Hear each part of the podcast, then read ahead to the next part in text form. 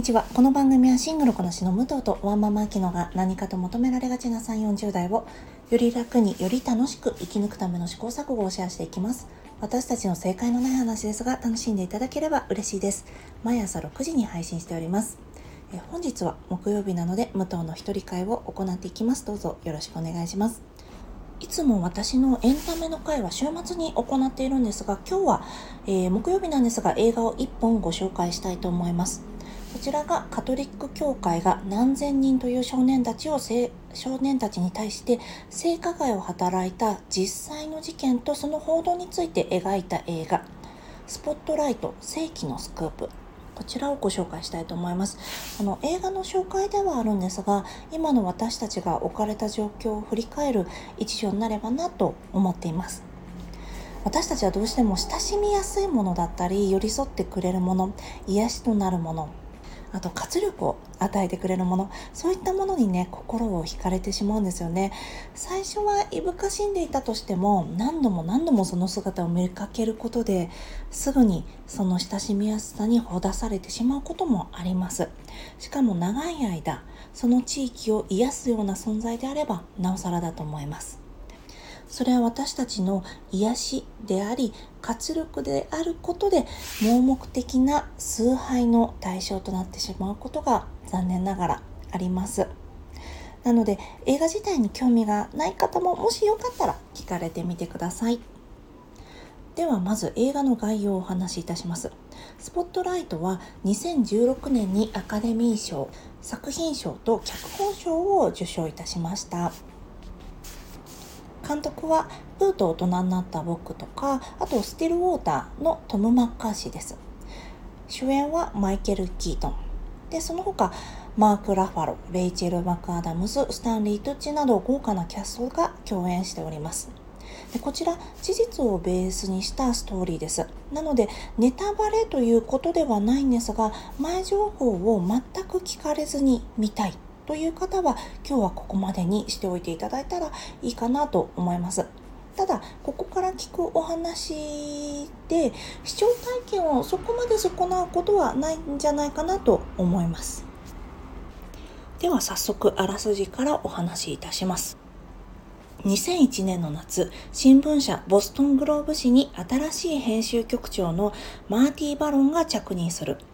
マイアミからやってきたアウトサイダーのバロンは地元出身の誰もがタブー視するカトリック教会の権威にひるまずある神父の性的虐待事件を詳しく掘り下げる方針を打ち出す。その担当を命じられたのは独自の極秘調査に基づく特集記事欄スポットライトを手掛ける4人の記者たち。デスクのロビーをリーダーとするチームは事件の被害者や弁護士らへの地道な取材を積み重ね大勢の神父が同情の罪を犯しているおぞましい実態とその背後に教会の隠蔽システムが存在する疑惑を探り当てる。やがて9.11同時多発テロによる一時中断を余儀なくされながらもチームは一丸となって教会の罪を暴くために戦い続けるのだった。というあらすじになっております。題材としてカトリック教会の性加害を扱っているので一見するとね、えー、日本に住む私たちには遠いことのように思えるかもしれません。でもどの組織でも同じようなことは起きていると思うんですよね。性加害に限らず組織の中ではいじめであったりとかハラスメントであったりということが発生しそれが組織的に隠されてしまうということは往々にして起きていると思います。ではこの映画ポイントをいくつか分けてお話を進めていきたいと思います。まずボストンはどういう街かというところからお話ししたいと思います。えー、ボストンはですねこの映画から見る限り2001年のボストンという街は敬虔なカトリック信者が多く住む街だということが分かってきます。ボストングローブの読者の半分はカトリックでスポットライトのチームのメンバーも子供の頃はみんなカトリック教会に通っていたという話が出てきます。至る所に教会があり教会の前の学校であったりとか教会の前の公園で遊んでいたりとか彼らには身近な存在であったということがここで描かれています。次にユダヤ人の新局長についてお話ししたいと思います。先ほど申し上げた通りボストンはカトリック教徒が多く住む町、えー、同質性が高い人々が暮らす町と言ってもいいかもしれません。そこに性質の異なる新しい局長がやってきます。その異なる性質というのが今回の場合ユダヤ人でありユダヤ教徒であるということです。ちょっと私たちにはキリスト教徒とユダヤ教徒の区別みたいなものが馴染みがちょっとないかもしれないんですが、えー、ここでは全くの異教徒だと思っていただいて差し支えないかと思います。ユダヤ教はイエスの存在を否定しています。これくらいは言ってもいいかな。で、この辺はね、私よりももっと詳しい方がいらっしゃいますので、ちょっと説明は省きたいと思います。とにかくここで異なる性質を持っている国長局長が信任することによってこの話は動き始めるというのが大きなポイントとなってきます。でこちらのストーリーは2001年がメインになるんですが映画の冒頭は1976年の警察署内でのシーンから始まっていきますそこではゲーガン神父が子供にいたずらをしたということがわかりますその後2001年の時点でゲーガン神父は6つの教区で30年にわたり子どもたちに性的虐待をしてきた事件に発展したということがわかるわけです。1976年に逮捕されていた時から2001年、大体まあ30年間ですよね。その間にやはり神父の加害が止まることなく子どもたちに性的虐待をしてきたということが分かってきますそのようなスキャンダラスで大きな事件であるにもかかわらずボストングローブでは過去にほんの小さな記事で扱っていたに過ぎませんでした。それを新局長であるバロンがその事件をもっと深く調べないのかと言ってスポットライトチームに再調査を依頼することとなります。でここでもしかしたらこれがどれぐらい大きな事件かということがピンとこない方がもしかしたらいらっしゃるかもしれないので補足をいたします。日本では、まあえー、未成年の男性や女性に対して性的に消費するような視線を向けることそれ自体はあまりタブー視されていないことが多いかと思いますただ諸外国に関しては内面でどう思ってたにせよ行動をするというのは大きなリスクが伴うことですし社会的にも絶対に許されないというようなコンセンサスが取れている社会だと思っていただいたらいいかと思います。なのでそれぐらい大きな事件であったにもかかわらず小さな記事でしか取り上げていなかった。それがユダヤ教徒の新局長が来たことで、えー、事件を再捜査するに至ります。では次に捜査を進めていくうちに町の人々もうすうす教会が何かを隠蔽していることに気がついているんだということが分かってきます。チームはある高齢の神父に取材をします。あなたは子供を触りましたか？そして答えが返ってくるんですが、その答えというのが、触ったよ、それが何かという全く割り振れない答えだったんです。さらに、え、それ認めるんですか？って聞いたら、え、そうですよって。でもその後にその神父はこう続けます。でも、そんな僕がやったことは悪いことをしてるわけじゃない。そんなにひどいことはしてない。ただ触っただけなんだ。だって僕はもっとひどいことをされた。レイプをされたけど、僕はレイプをしていない。と続けます。で、その神父も実は以前は被害者であったことがわかるわけなんです。で僕はレイプをされたけど僕がやったことっていうのは男の子の体を触っただけなんだからそんなにひどいことはしてない。あくまでもそれがそんなに悪いことだとは思わないというふうに、えー、神父は話を続けるんですよね。で、そこに家族がやってきて証言は、えー、終わってしまうんですが、どうやら神父の年齢を見るに、昔から繰り返し被害が行われてきたというのがここから分かってきます。その神父はですね、もう引退したような年の方なので、じゃあその人が被害に遭ってた時期から被害者がいるとなったらと考えるとかなり大きな被害が想定されますよね。なので町全体で被害がどうやらあるんじゃないかということとカトリック教会が何か隠し事があるんじゃないかっていうのはうすうす気がついてるんです。だけど彼らはやっぱり地域愛であったりコミュニティに対してのロイヤルティがあるわけなんです。だからこそえー、波風を立てたくないという気持ちから沈黙を選んでしまうという描写がありますそういった様子が取材の中でも描かれていきます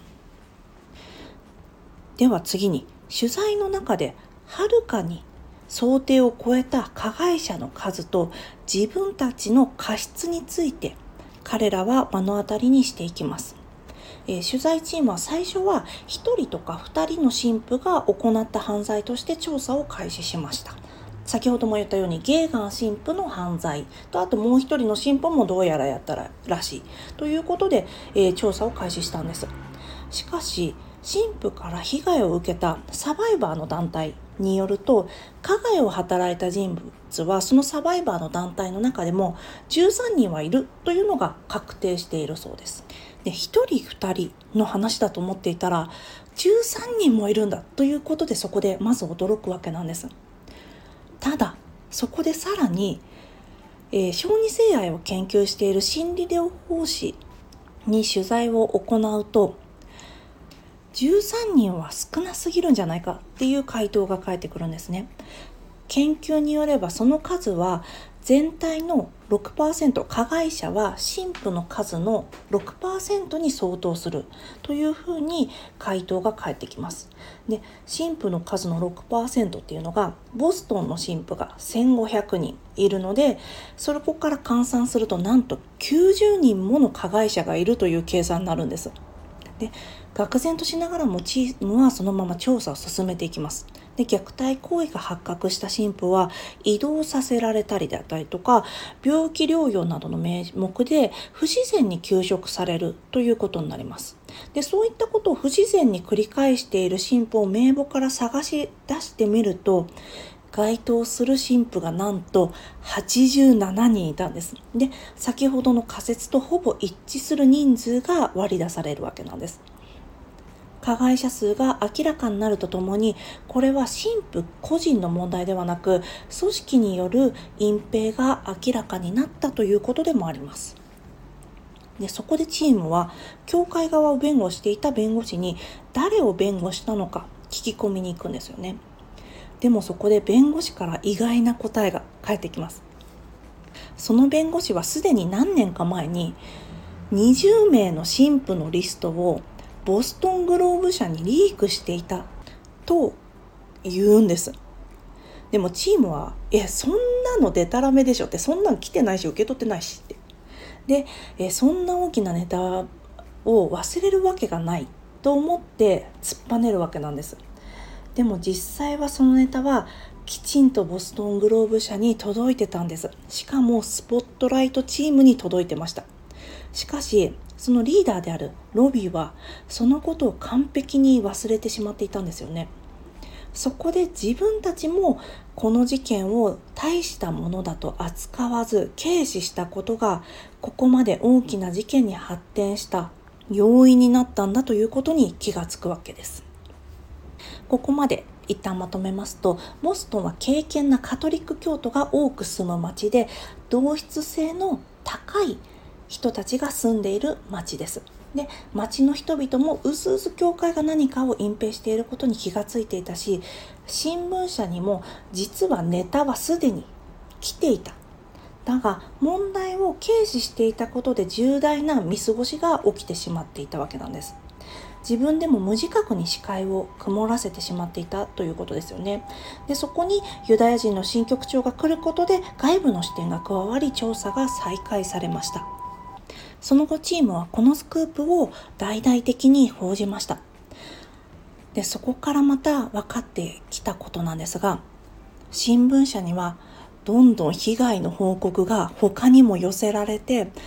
そのままエンドロールに向かっていきます。そのエンドロールの中では世界中で神父による少年たちに対する性的加害が行われているという実数が描かれて映画は幕を閉じることとなります。そうこの映画はですね真実を暴き出してカタルシスを得られるような映画ではないんですよね。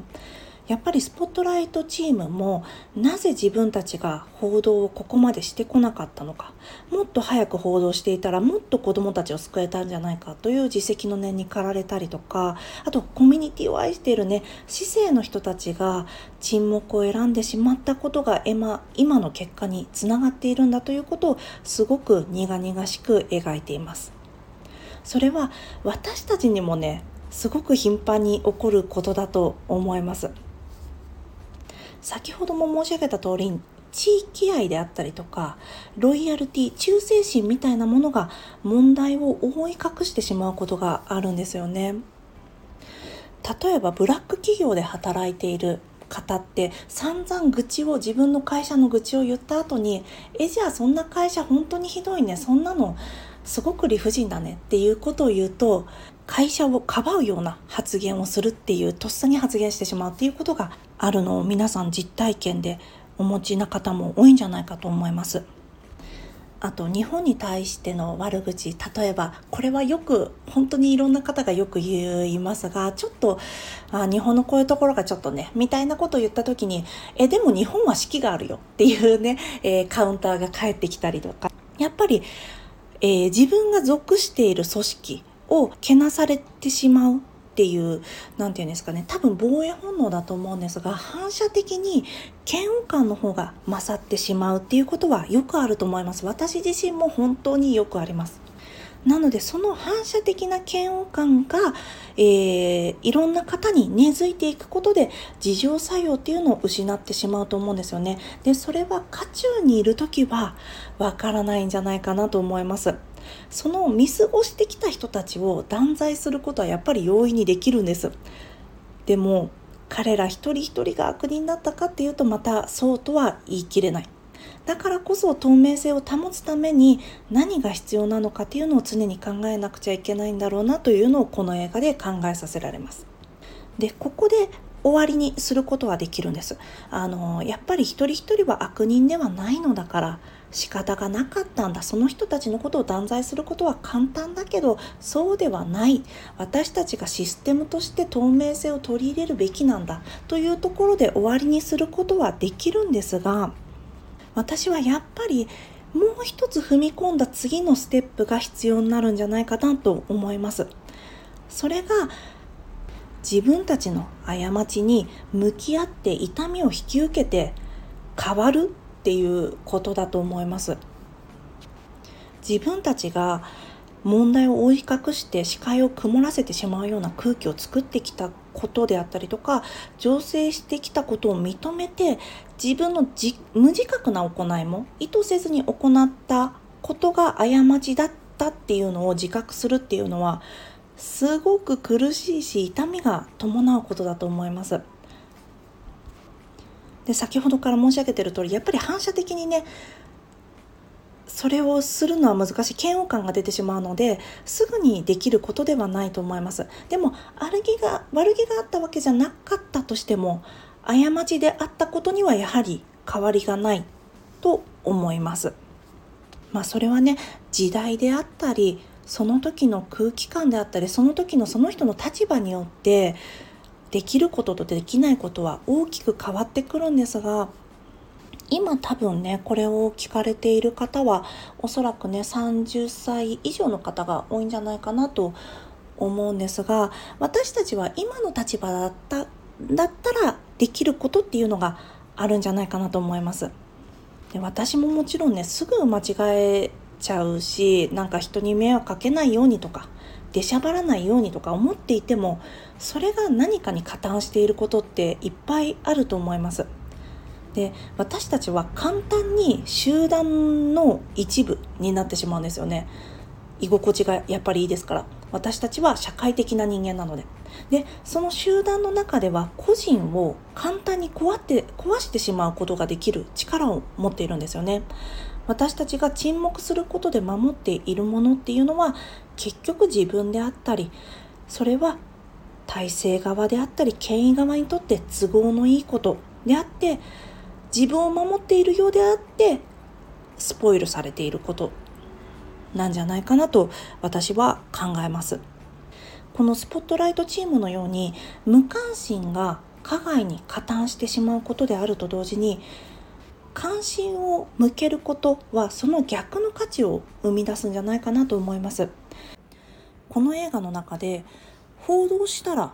どうなると思ってるんだ？報道した時の責任を取れるのか？っていうセリフがあるんですね。そこにマーク・ラファロはこう返します。では報道しなかった時の責任は？沈黙するということはより弱い人に対して悪い方向に作用してしまうことがあるというのを私は今回この映画を見直して改めて感じました。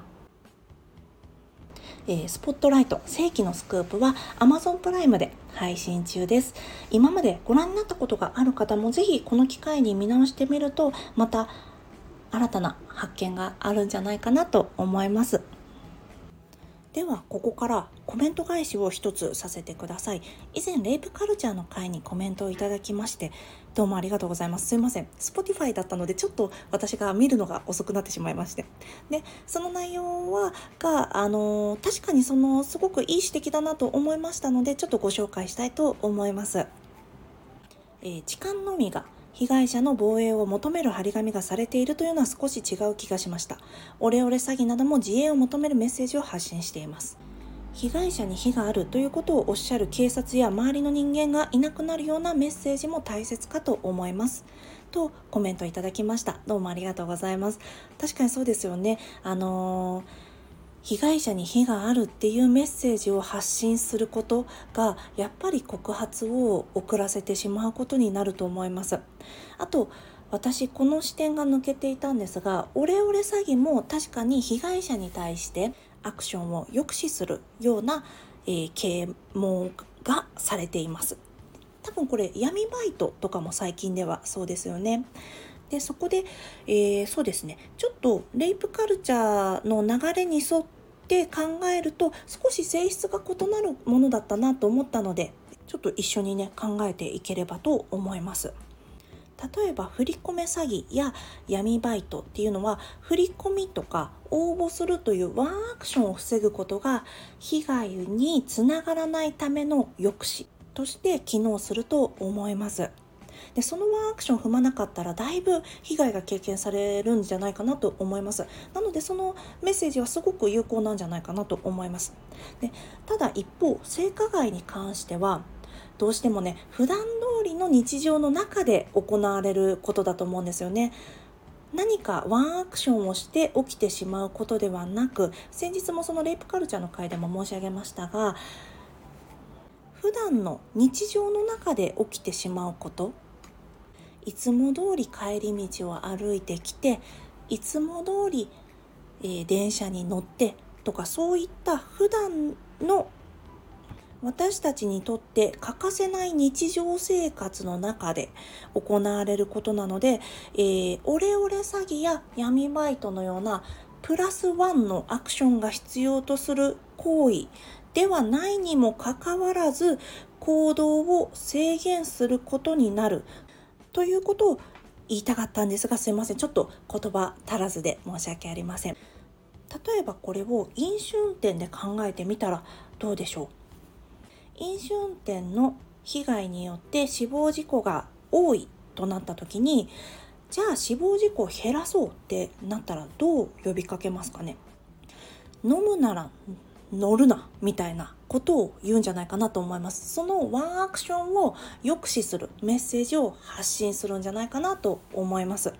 飲酒運転の被害に遭わないようにこの時間帯は飲酒運転の被害者が多く出てます。死亡事故も多く出てますのでこの時間は外に出ないようにしましょうっていうポスターにはならないと思うんですよね。日常生活に一歩踏み込んだワンアクションを抑止することは被害者に求められるそれは本当にそうだと思います。えー、で機能もするんだろうなと思います。で痴漢に気をつけろというのは被害者に求めている被害者に加害に遭うなと求めていることではあるんですがそれはその被害者が何かをしたからではなく通常の普段の生活の中であってしまう遭遇してしまうかもしれない犯罪ということで同じ被害者に求める刑事であってもちょっと性質が異なるのかなと思いました。この説明で伝わりますでしょうか？もしまた何かあればコメント欄などでいただければ幸いでございます。では最後に今週末のえ、ご案内になるんですが今週末は映画福田村事件のお話をしたいなと思っております、えー、先ほどもですね本編の中でお話ししたように私たちは結構簡単に集団の中に埋没してしまう。そして集団の中で自分の身を守ろうとする気持ちが働いてしまうんだというようなことをお話ししたいなと思っております。もしご興味ありましたら聞いていただけますと幸いでございます。では今日も聞いていただきありがとうございます。この番組はスタンド FM はじめ各種ポッドキャストで配信しております。ハッシュタグ正解のない話、正解が漢字でその他ひらがなでつぶやいていただきましたら私たちがいいねやコメントしに参ります。明日はあきちゃんの一人会です。どうぞお楽しみください。ではまた次回失礼いたします。